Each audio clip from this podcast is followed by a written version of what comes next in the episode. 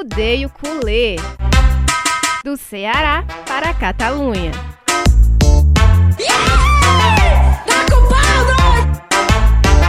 Fala galera! A gente está começando agora o primeiro episódio, a estreia do podcast Arrudeio Culê, que é um podcast idealizado por mim, Marta Negreiros, e Davi Sacramento. Tudo bom, Davi?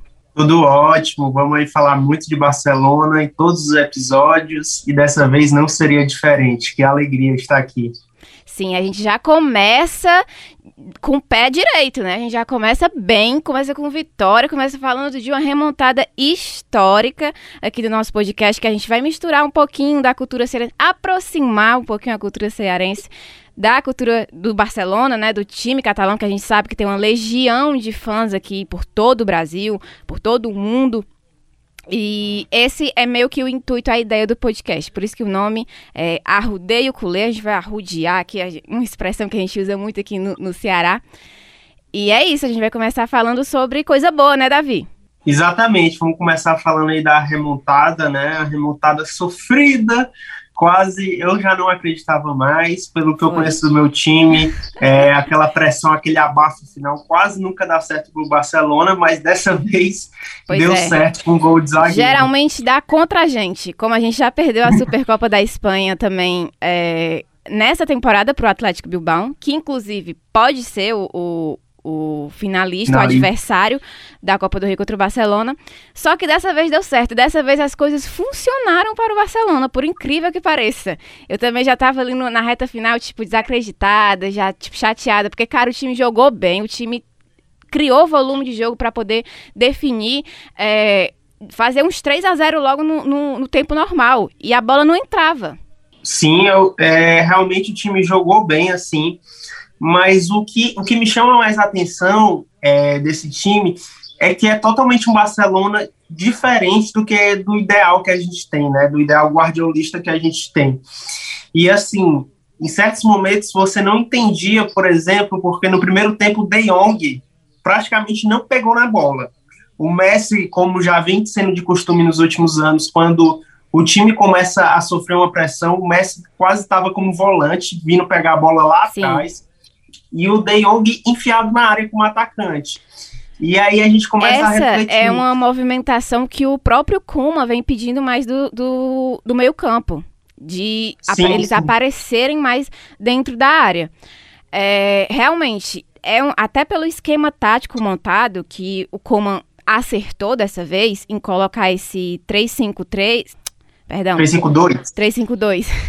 352 com três zagueiros, que realmente é uma coisa que a gente não vê acontecendo. É, é raro a gente ver o Barcelona jogando com três zagueiros. Mas deu certo. Eu não acho que seja uma formação ideal, mas em jogos específicos, como esse, esses dois últimos jogos contra o Sevilla, o Barcelona jogou muito bem os dois últimos jogos com essa formação. E eu confesso que eu fiquei um pouco receosa quando eu vi a, quando saiu a escalação para o jogo da Copa do Rei, em que o Coman usou todos os, os mesmos jogadores, os mesmos, a mesma escalação do jogo da La Liga, que tinha sido no final de semana passado, que o Barcelona tinha ganhado de 2 a 0 do Sevilha, jogando em Sevilha. Eu fiquei um pouco receosa porque eu pensei, não, o Lopetegui ele vai se preparar para uma, uma para essa para enfrentar uma formação como essa, ele, ele vai saber como reagir agora, né? Já que já teve um jogo bem recente. Mas e ele tentou fazer isso. Ele tentou povoar ali o, o, ataque, ele entrou com o De Jong, que é o ataque, não é o De Jong, o nosso De Jong. O Luke, né? Isso, e veio, veio também com o...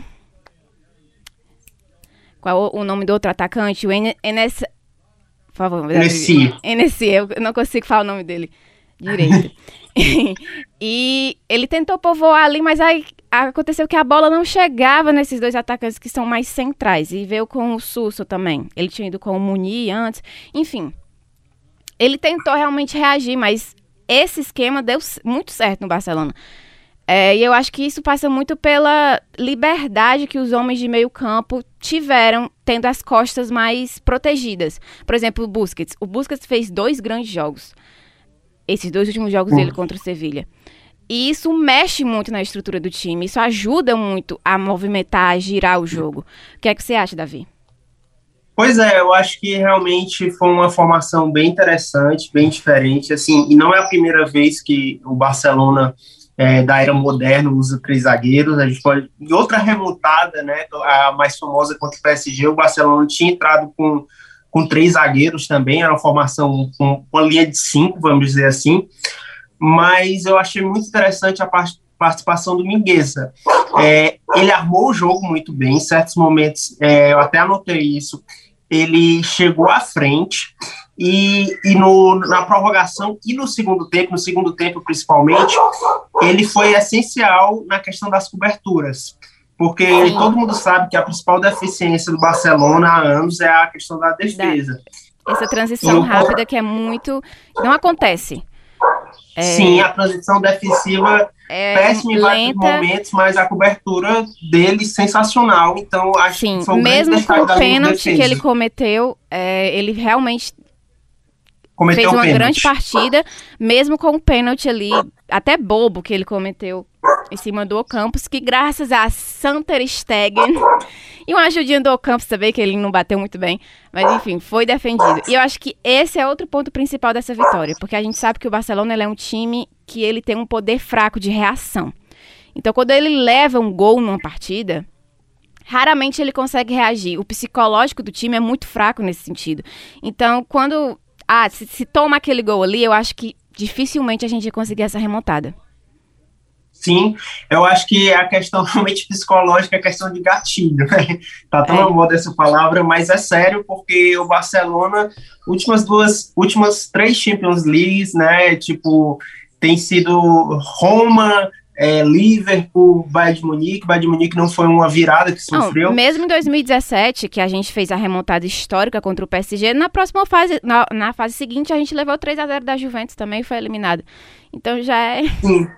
Já, já é de praxe. Já, e assim, uma coisa que eu queria observar é que muitas vezes a gente acha, bota a culpa nos jogadores. Claro que às vezes eles não entregam o que está sendo esperado, mas você tem vários jogadores que, tipo, Dembélé. Dembélé é um jogador, assim, eu acho, eu, eu creio que ele sabe jogar bola, ele tem técnica, ele tem um, um físico interessante.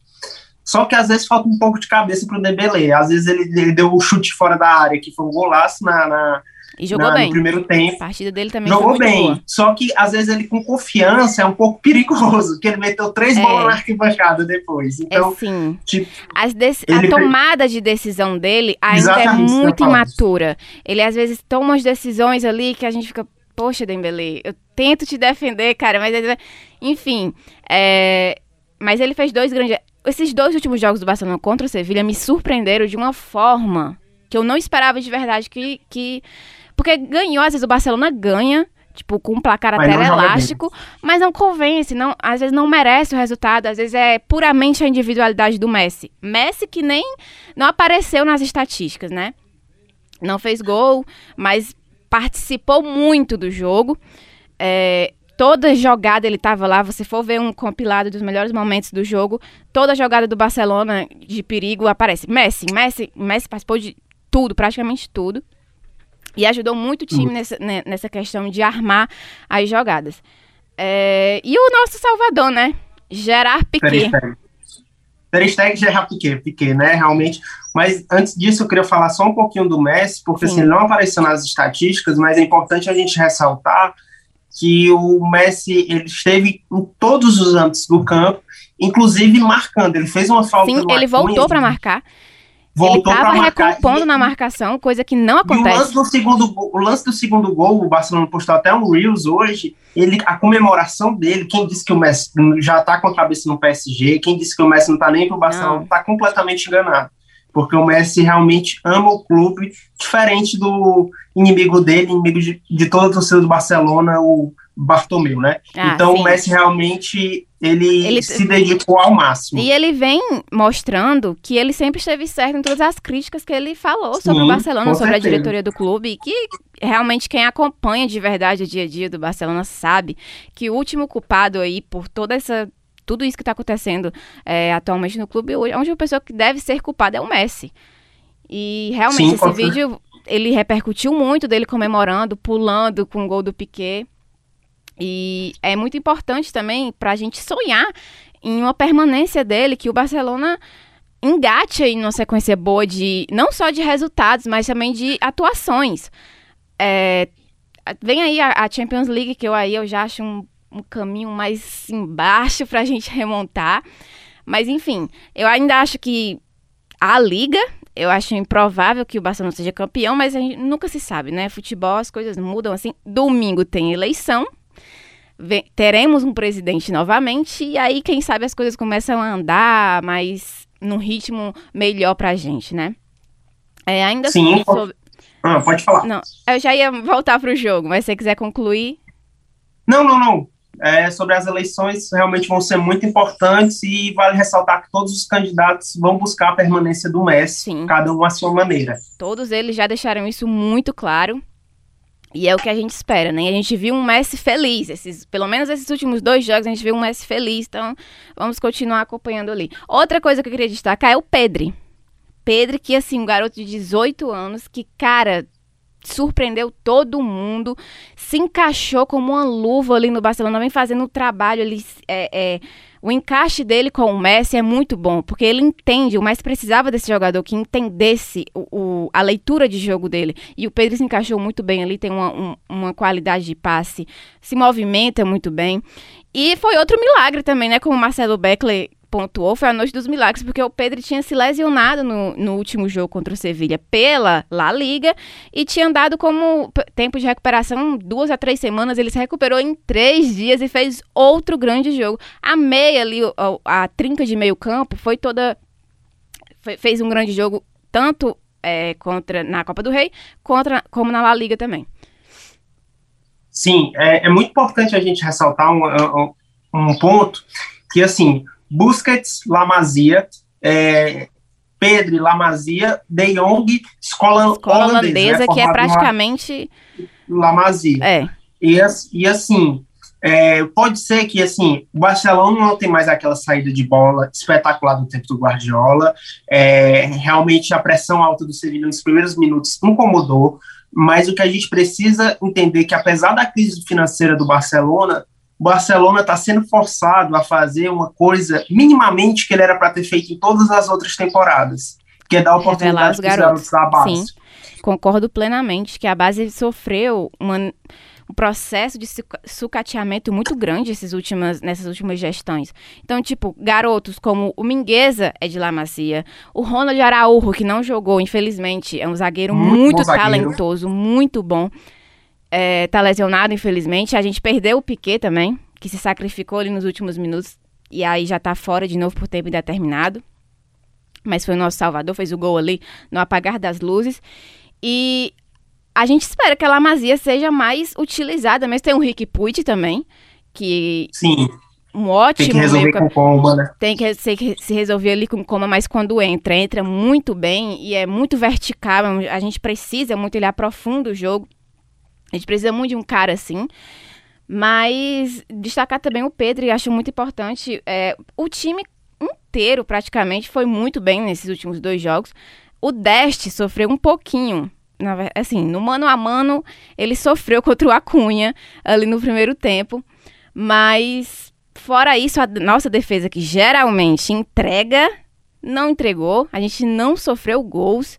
É, e era essencial que a gente não sofresse gol, justamente por isso, para o poder de reação do Barcelona é muito fraco. A gente não sofreu gols, a defesa foi muito bem, o Piquet fez uma grande partida, o Lenglet não entregou e o Mingueza foi muito bem na cobertura, como você já havia falado. Os laterais, o Alba fez uma grande partida também. O Alba, ali, ele, desde a saída do Neymar, ele vem cobrindo ali, fazendo aquela função de ala também na, na ponta esquerda. E atacando, eu gosto muito do Alba. O problema é a recomposição. Que a gente sabe que o Alba entregou que já uns gols importantes nessa recomposição dele, que ele às vezes não consegue, não tem cobertura, enfim. É, o Alba, eu tenho duras críticas para ele no sentido, no setor defensivo. Agora, atacando, é, para mim, ele é, assim, ainda o melhor que a gente possa ter atualmente. Acho que ele é o melhor. Acho que o Alba é, sem dúvida, é, o, atacando melhor lateral do mundo há temporadas, assim, porque se tem o Marcelo do nosso rival, mas o Marcelo não vem bem, então, há temporadas. E o, é. o Alba se manteve constante, E depois do Daniel Alves, o Alba, sem dúvida, é o jogador com mais associação com o Messi que a gente tem no Barcelona. Sim, sim, essa, essa jogada dele com o Messi ali, é aquela coisa, todo mundo já sabe o que eles vão fazer, mas ninguém consegue, ninguém consegue parar. parar. Porque já é de praxe aquela jogadinha dele ali com o Messi que acabou não funcionando, que o Messi não, não fez gol, mas teve muitas chances, criou o time, criou muito. Mas o Alba foi muito participativo também. Deu a, a foi quem deu assistência para o gol do nosso outro salvador improvável, Bright White, nosso dinamarquês é, que mais parece Ronaldo Fenômeno. E eu vou dizer uma coisa: o Bright White, Bright White é, entrou muito melhor do que o Griezmann, por exemplo. A gente, acho que eu a gente não já acho que o Griezmann tenha entrado, é, não tenha feito um, um bom jogo, entendeu?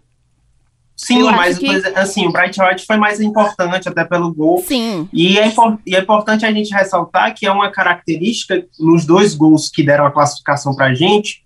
É, são dois gols de bola aérea, né? Que bola o Barcelona que é... tanto tempo é, é incomum para o Barcelona até. É, é incomum. Mas ter, ter um centroavante talvez é importante no elenco, sabe? Muitas vezes nas nossas eliminações e até lá atrás, em 2012, contra o Chelsea, se pedia isso, e hoje a gente teve essa oportunidade de ter dois centroavantes, né? Porque o Piquet foi de centroavante, mas o Bright White, realmente ofício, fez o papel dele, fez o que ele fez faz para ser pago. Então é muito assim, importante ter é um... essa função.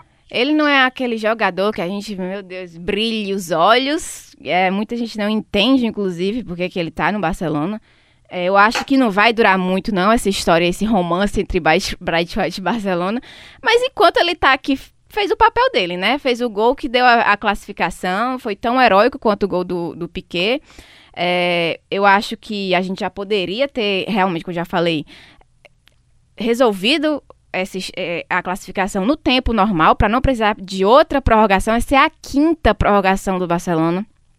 No, desde dezembro até o jogo de ontem, o Barcelona jogou cinco prorrogações. É muita coisa. O desgaste é físico é impressionante. Então, eu acho que de, poderia ter resolvido. O Barcelona criou muito para ter resolvido logo no, no jogo no tempo normal. Mas assim, a zaga do Sevilha, a defesa do Sevilha é muito boa.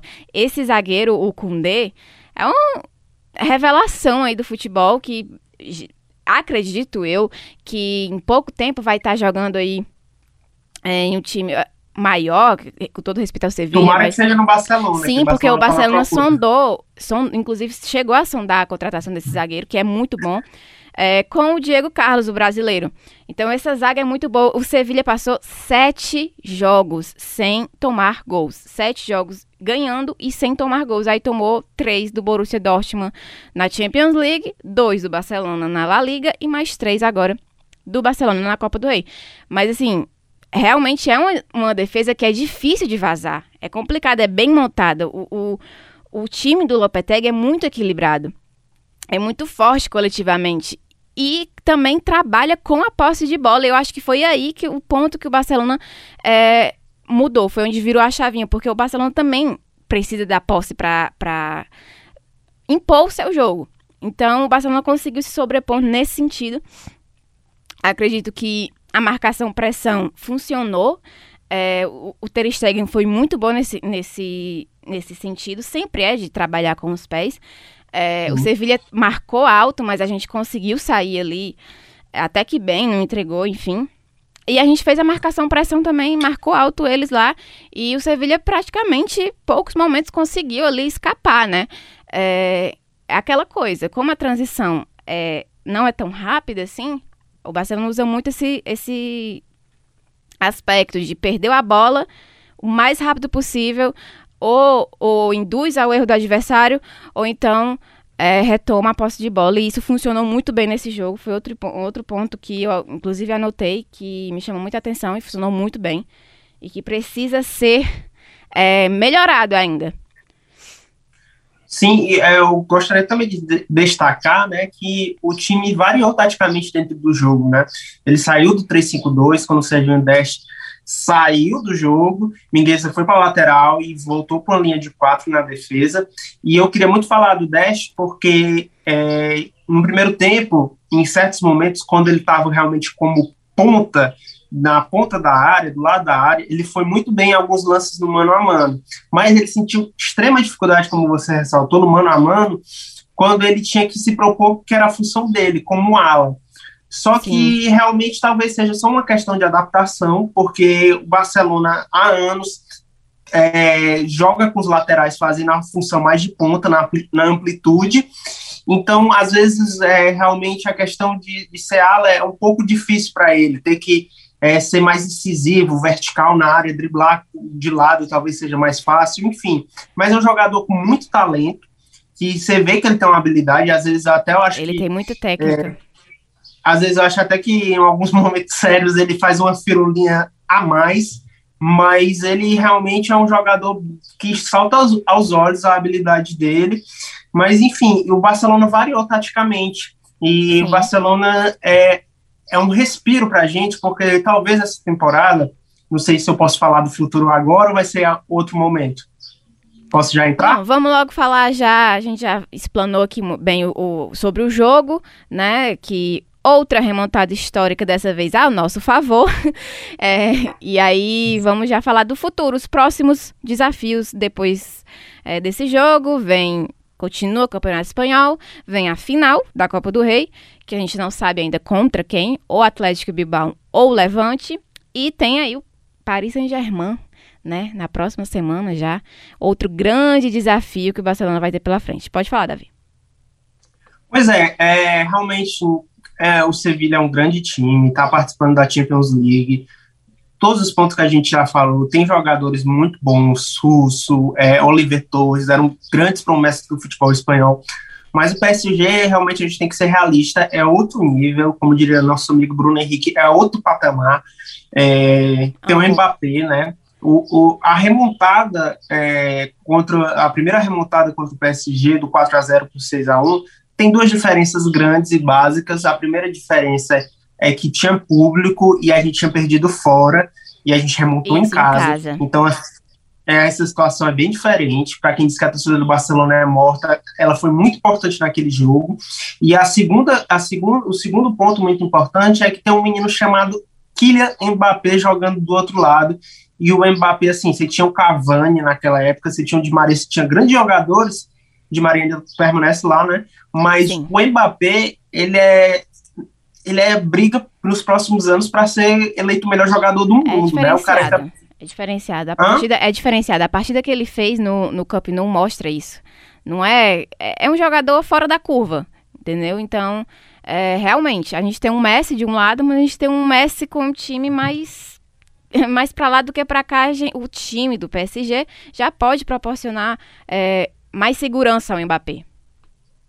Pois é, e assim, o que eu queria falar é o seguinte, que claro que a gente está bem chateado ontem, talvez fosse, é, era um jogo muito tenso, porque é a possibilidade de, de título mais real que a gente tem essa temporada. Né? Exatamente, né? é o mais próximo que a gente pode chegar de título. E mais assim, a gente tem que entender que se o Barcelona foi foi humilhante 4 a 1 dentro de casa, foi, foi triste, foi difícil, mas se o Barcelona conseguir fazer um grande, fizer um grande jogo lá e porventura não se classificar, é claro que a gente vai ficar triste.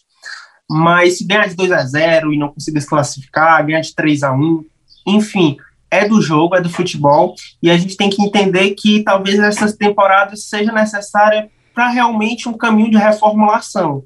O Barcelona foi eliminado com a perspectiva do Barcelona ter feito dois grandes jogos e continuar nessa toada até o fim da temporada, mesmo ganhando só um título, não é uma temporada para pegar e jogar todo mundo embora. A gente falou de Sim. vários jogadores com talento aqui, então acho que o futuro, por mais que a emoção seja a flor da pele, a gente tem que ser racional e ver o que, é que pode ser aproveitado dessa temporada. Particularmente, eu quero muito que o Barcelona passe do PSG, mas coração, sonha, traumatiz... né? coração traumatizado sonha. não acredita na remontada. É, também não acredito, mas é aquela coisa. A gente é futebol. Então, 2017 eu também não acreditava muito, mas é realmente, como você já pontuou, era coisas, contextos muito diferentes. Mas a gente vai continuar aí torcendo, né? É, vou falar de novo que é muito importante isso daqui para o futuro do Barcelona. Domingo tem eleição, então isso daí pode definir muita coisa daqui para frente, é, em termos de contratação, em termos de jogador que fica, quem sai, até para o próprio Kuman também, que não está garantido, 100% garantido ali na, na posição dele. E é isso. É, esse foi o nosso nosso primeiro primeira conversa aqui sobre o Barcelona. Foi um pouquinho a mais do que a gente estava planejando. A gente se é, estendeu. estendeu aqui um pouco, mas tudo bem. É, o Barcelona merece para esse primeiro episódio. E eu, assim, queria falar que vem muita coisa boa por aí, viu? Vem muita coisa boa, a gente já tá aqui pensando e planejando quadros mais é, diferentes, assim, sobre curiosidades, sobre jogadores, títulos, as coisas mais diferentes que acho que vocês vão gostar muito.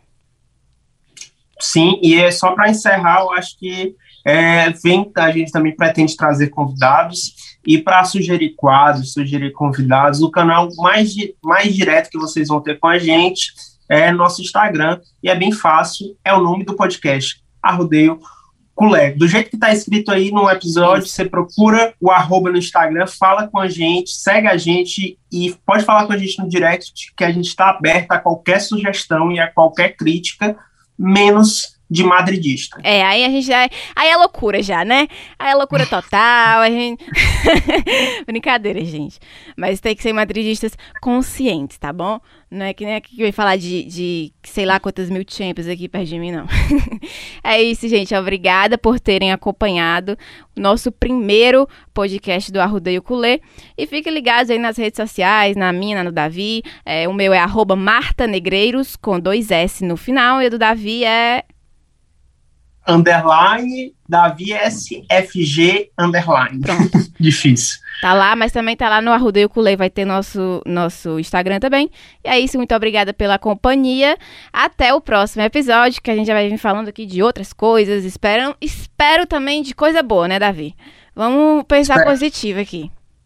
É isso aí, espero coisa boa e até a próxima, pessoal. Até a próxima, um abraço. Tchau. Arrudeio Culê. Do Ceará para a Catalunha.